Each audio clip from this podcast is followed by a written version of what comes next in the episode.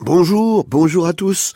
Fanfare puissante en tête, j'arrive, me voici, avec cornets et tambours. Je ne joue pas de marche pour les élus seuls, je joue pour les victimes, les vaincus. Nous ne sommes pas avec Walt Whitman malgré les apparences, nous sommes avec Stéphane Bouquet qui, dans Un peuple, nous, nous parle de Whitman et de Charles Baudelaire. Whitman, finalement, comme de ce côté-ci du monde Charles Baudelaire, invente un nouveau principe d'accumulation.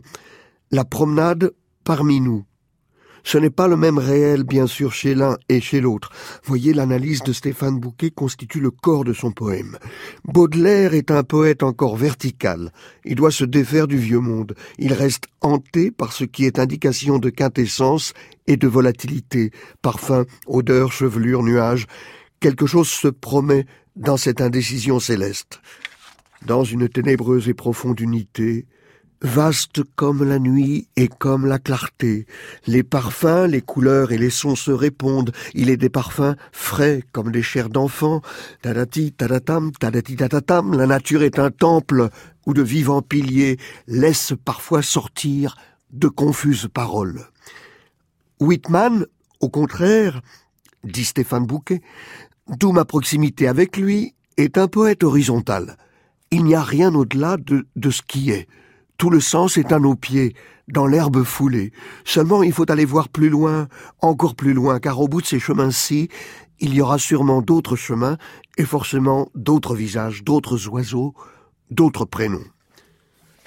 Le son de la pompe qui grince est aussi nécessaire que la musique des sphères. Tiens, mais qui vient là? C'est Henri David Thoreau qui se balade. Il n'y a qu'un remède à l'amour, Aimez davantage. Oui, oui, Henri, oui. Si un chien court après vous, sifflez-le, sachez contredire et vous confondrez les philosophes. Euh, oui, on revient à vous tout à l'heure, mais la promenade, dit Stéphane Bouquet, ne date ni de Baudelaire ni de Whitman.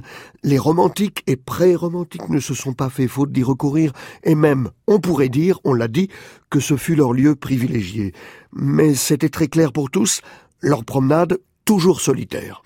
On y marche à la rencontre de soi ou de la pensée, de la nature, parfois de Dieu, des dieux, parfois de leur absence, du deuil d'eux, de la continuité sans borne du silence, parfois de la simple économie du monde, c'est-à-dire de sa marche tranquille, de ses règles de reproduction, du miracle artisanal des choses. Et oui, on en revient à Henry David Thoreau. Je rêve d'un peuple qui commencerait par brûler les clôtures et laisser croître les forêts. Le gouvernement le meilleur est celui qui gouverne le moins. Oui, Henri David Thoreau, par exemple, les manches retroussées de sa chemise, il fait le tour de l'étang merveilleux qui est un lac, en fait. Il entre en sympathie avec tout. L'ondulation de l'eau, le bruit feuillu des peupliers, la luminosité vive des ablettes, je, dis le premier nom de poisson qui me vient, la très lente poussée des haricots, ou juste de l'herbe. Bien sûr, donc, la promenade ne date ni de Baudelaire, ni de Whitman.